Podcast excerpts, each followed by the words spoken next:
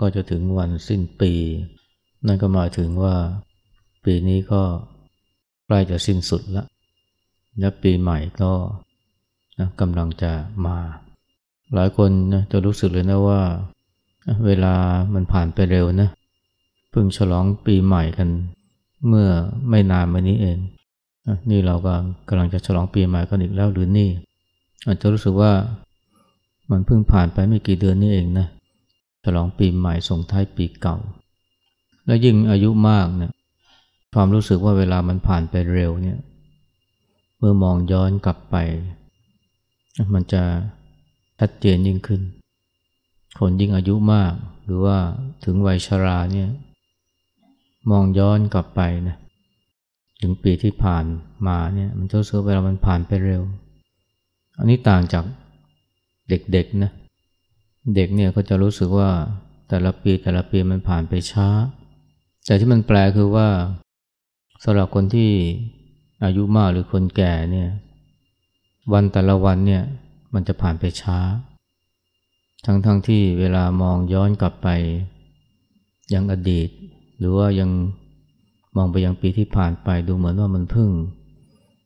ไม่นานมานี้เอง แต่ ถ้าพูดถึงแต่ละวันแต่ละวันเนี่ย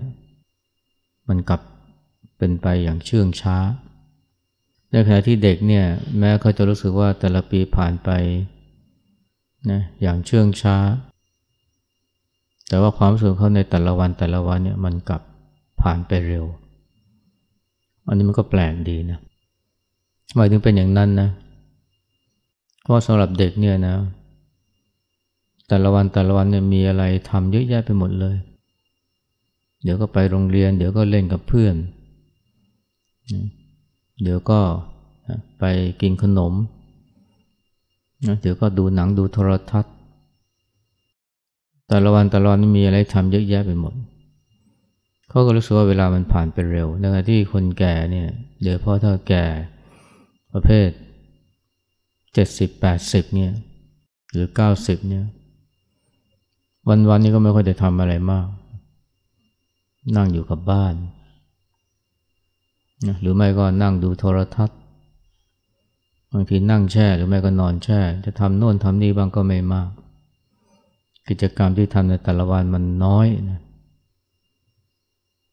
แล้วก็มันก็ค่อนข้างจะซ้ำซากจำเจเขาก็เลยรู้สึกว่าแต่ละวันเนี่ย มันผ่านไปช้า ในขณะที่เวลามองย้อนกลับไปยังอดีต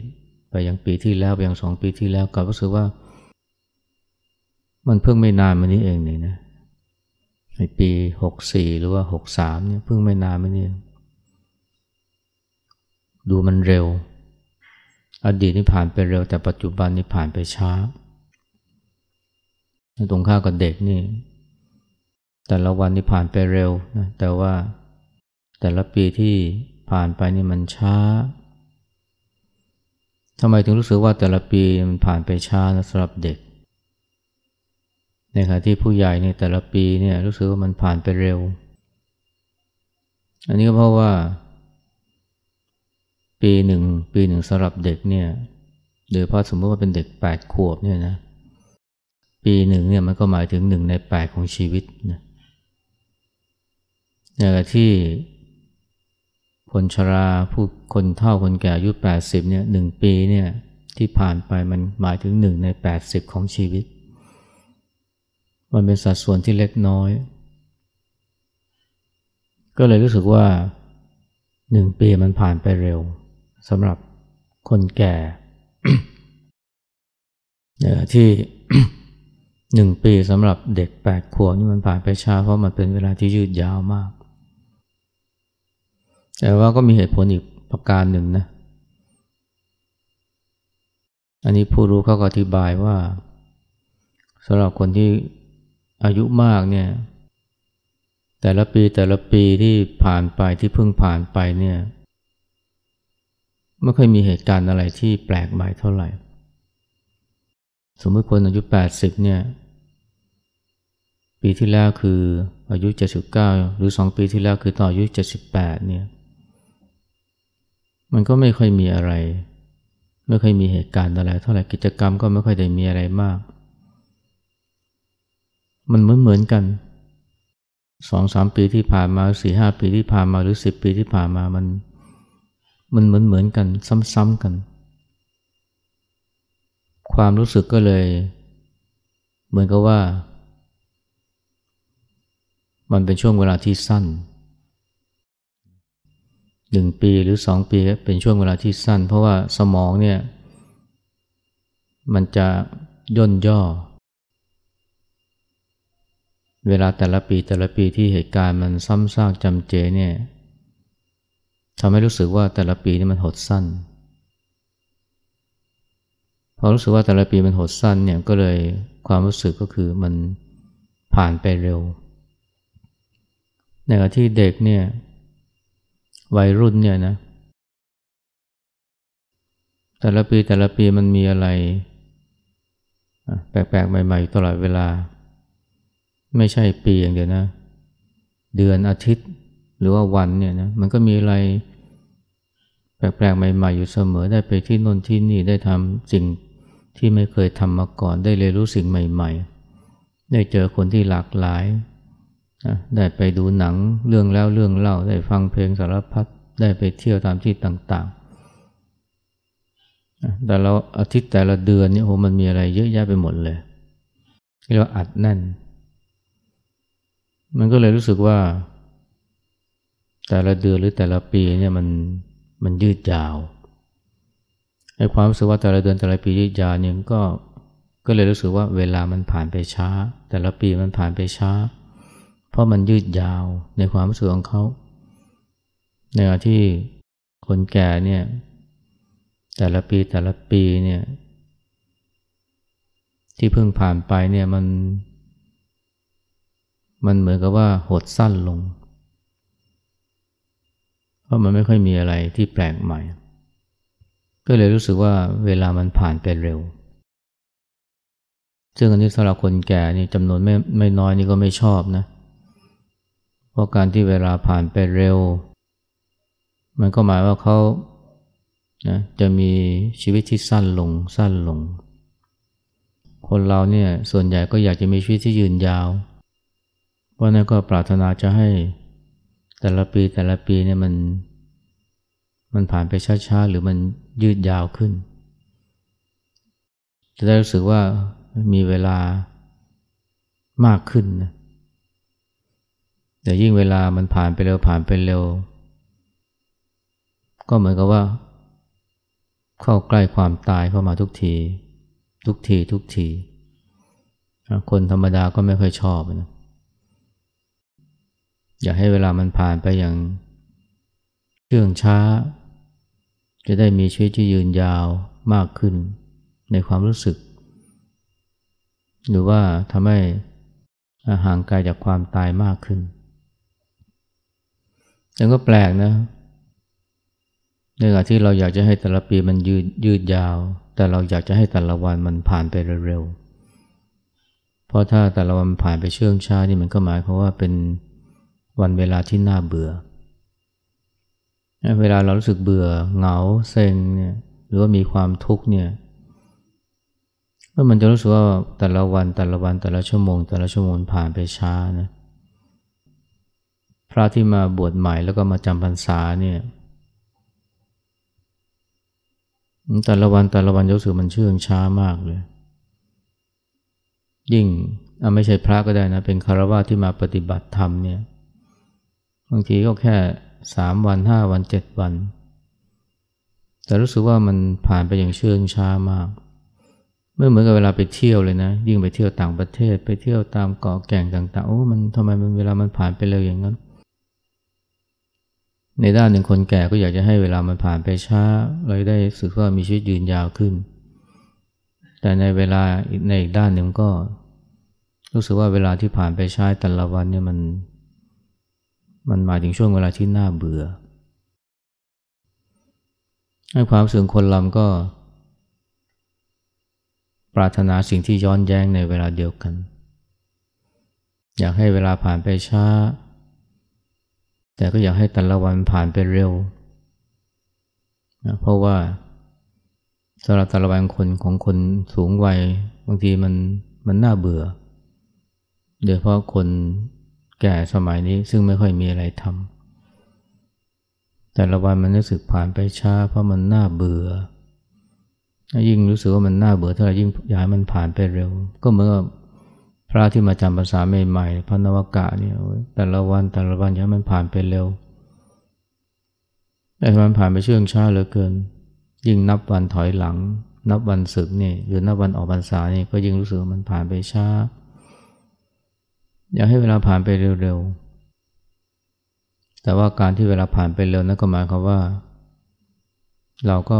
ใกล้ความตายเข้าไปทุกที หรือใกล้ความตายเข้าไปเร็วขึ้น อนึกแบบนี้เข้า มันก็ชะงงักนะ ไม่อยากให้เวลาผ่านไปเร็ว เพราะยังไม่อยากเจอจุดจบของชีวิต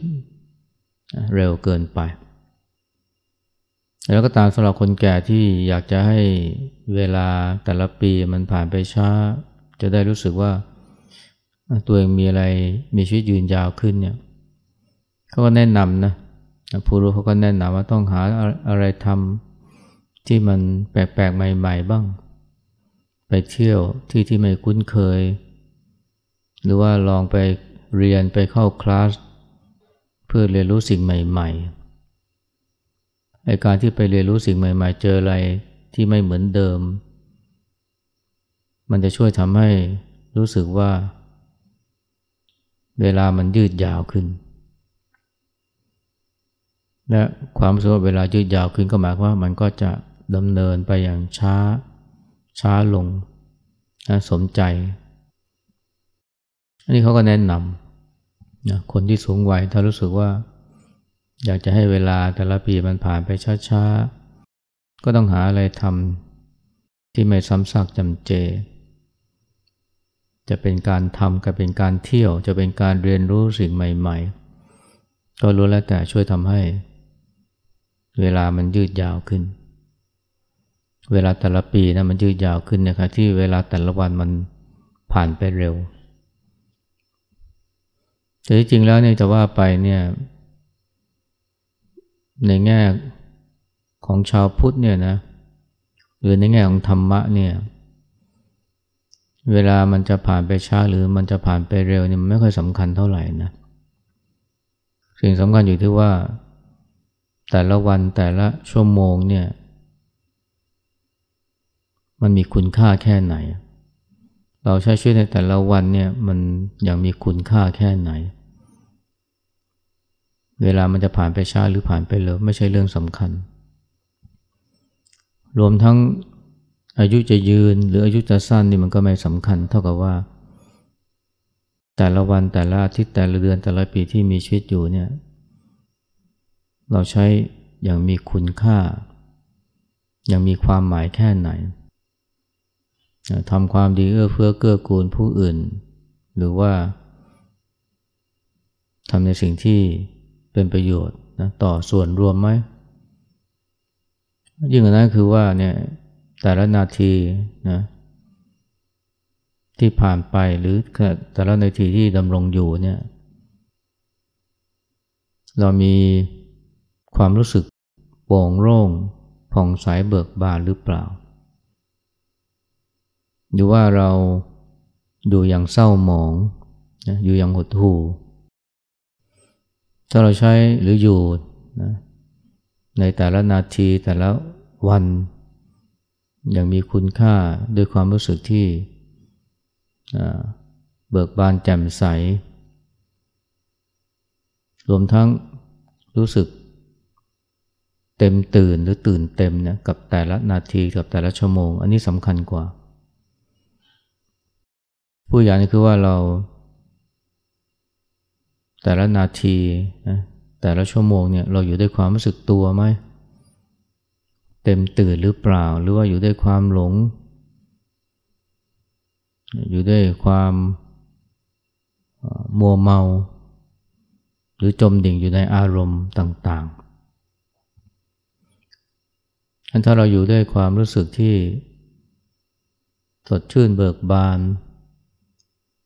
มีความเต็มตื่น หรือรู้สึกตัวทั่วพร้อมเนี่ยนี่ต่างหากที่สำคัญกว่า ไม่ว่าจะชีวิตจะยืนยาวหรือสั้น ไม่ว่าจะเวลาจะผ่านไปเร็วหรือผ่านไปช้า มันจะไม่ใช่เรื่องสำคัญ นั่นก็หมายความว่าเรามีสติอยู่กับแต่ละนาทีแต่ละชั่วโมงเนี่ย อันนี้ก็ช่วยทำให้ วันเวลา มันมีคุณค่าขึ้นมา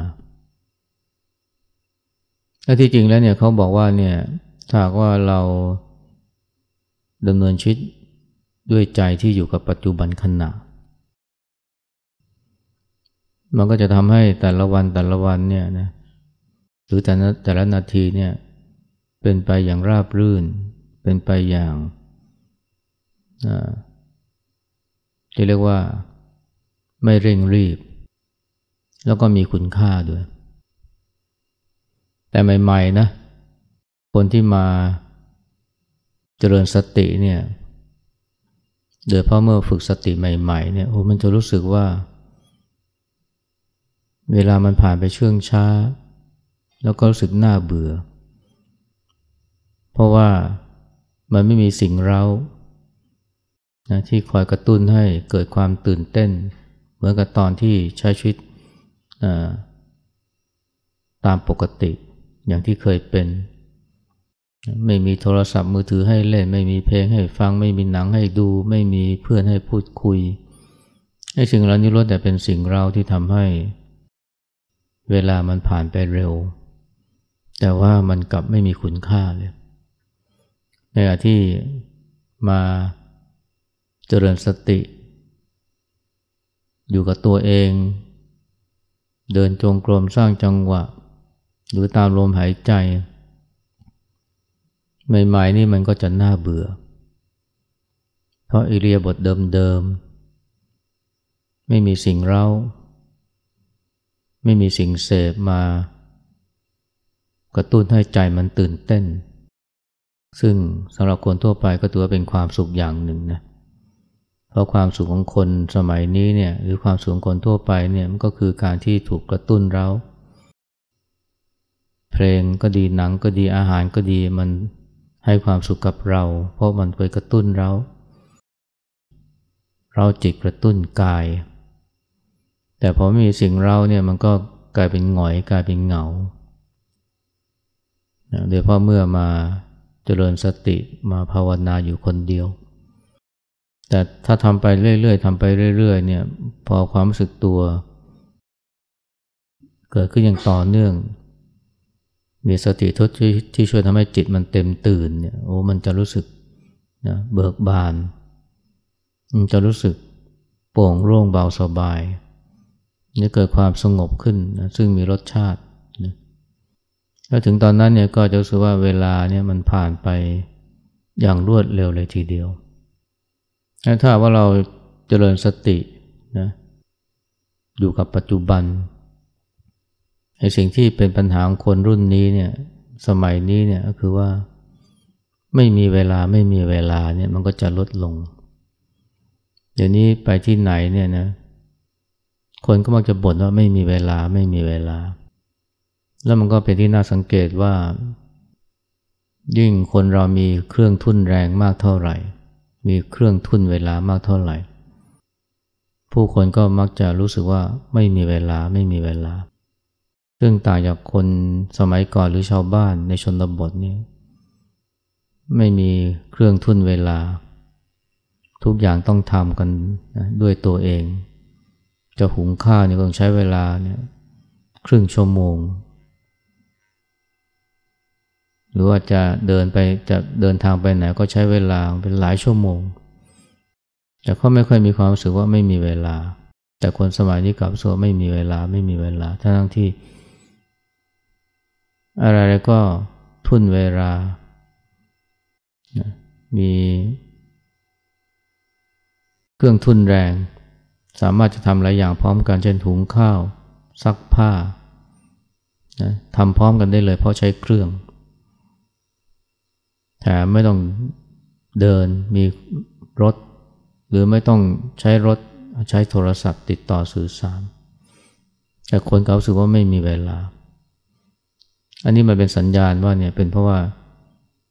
ใช้เวลาอย่างไม่มีคุณค่า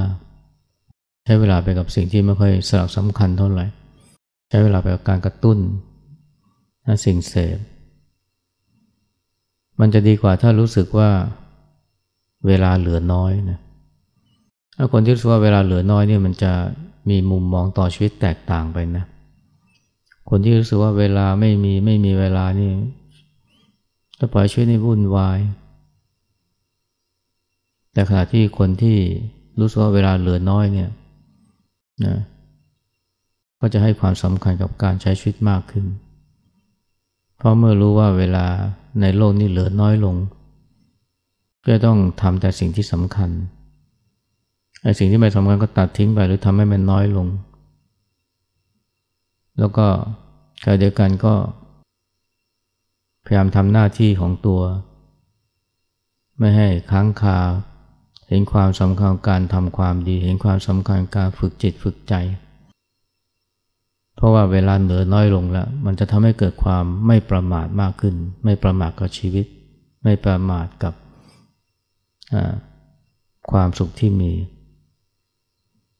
ชีวิตที่ตั้งอยู่ในความไม่ประมาทเนี่ยมันก็ช่วยทำให้ เราใช้ชีวิตไปในทางที่ถูกต้อง ใช้เวลาไปในทางที่มีคุณค่ามากขึ้น ในขณะที่คนที่บ่นว่าไม่มีเวลาไม่มีเวลาเนี่ยชีวิตกับเหนื่อยล้านะแล้วก็บางทีก็ ถูกกระแส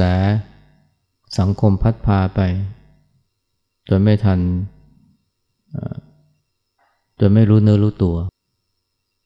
กว่าจะรู้ว่าเวลาเหลือน้อยก็สายไปซะละนั้นไม่ว่าเวลาจะผ่านไปเร็วหรือผ่านไปช้า สิ่งสำคัญคือเตือนตัวเตือนใจอยู่เสมอนะว่า เวลาเราเหลือน้อยลงแล้ว ยิ่งปีใหม่กำลังใกล้เข้ามา นั่นก็หมายความว่าเรา ใกล้ความตายเข้าไปทุกทีก็ถามตัวเราเองว่าเนี่ยเวลาที่เหลือน้อยลงไปเรื่อยๆ นี้เราจะใช้อย่างไรให้มีคุณค่า เวลาเนี่ยถ้าว่าเราใช้ให้ดีก็มีประโยชน์ หรือว่ามีท่าทีมุมมองต่อเวลา อย่างเช่นถ้าเรามองว่าเวลาเนี่ยย่อมกลืนกินสรรพสิ่งกับทั้งตัวมันเอง เวลาแต่ละนาทีมจะมีคุณค่าและขณะเดียวกันก็เป็นสิ่งกระตุ้นให้เราเร่งทำความดี เร่งฝึกสติเล่นเร่งทำความเพียรเพื่อให้เกิดปัญญาเข้าใจชีวิต แต่ถ้าเราบางคนก็มองเวลานี่เป็นศัตรูนะ เวลาเป็นศัตรู เพราะเวลาที่ผ่านไปก็หมายความว่าทำให้เราแก่แก่เร็วขึ้นทำให้เราใกล้ความตายมากขึ้น คนจำนวนไม่น้อยนี่มองเวลาเป็นศัตรู ถึงกับหรือบางทีก็มองเวลาว่ามีคุณค่าต้องฆ่าเวลานะค่าเวลา แต่ถ้ามองเวลานี้เขาเป็นเครื่องเตือนเรานะยิ่งเวลาเหลือน้อยยิ่งตั้งอยู่ในความไม่ประมาทแล้วยิ่งต้องเร่งนะทำความดีเรื่องเล่นฝึกฝึกจิตฝึกใจ ให้มันคงเข้มแข็งไม่หวั่นไหวต่อนะความทุกข์หรือว่าความแก่ความเจ็บความป่วยและความตายที่ จะตามมา อันนี้มันเป็น เป็นสิ่งที่เวลาเขาจะเตือนเรา ก็นับว่าเป็นครูที่ช่วยทำให้เราตั้งอยู่ในความไม่ประมาทมากขึ้น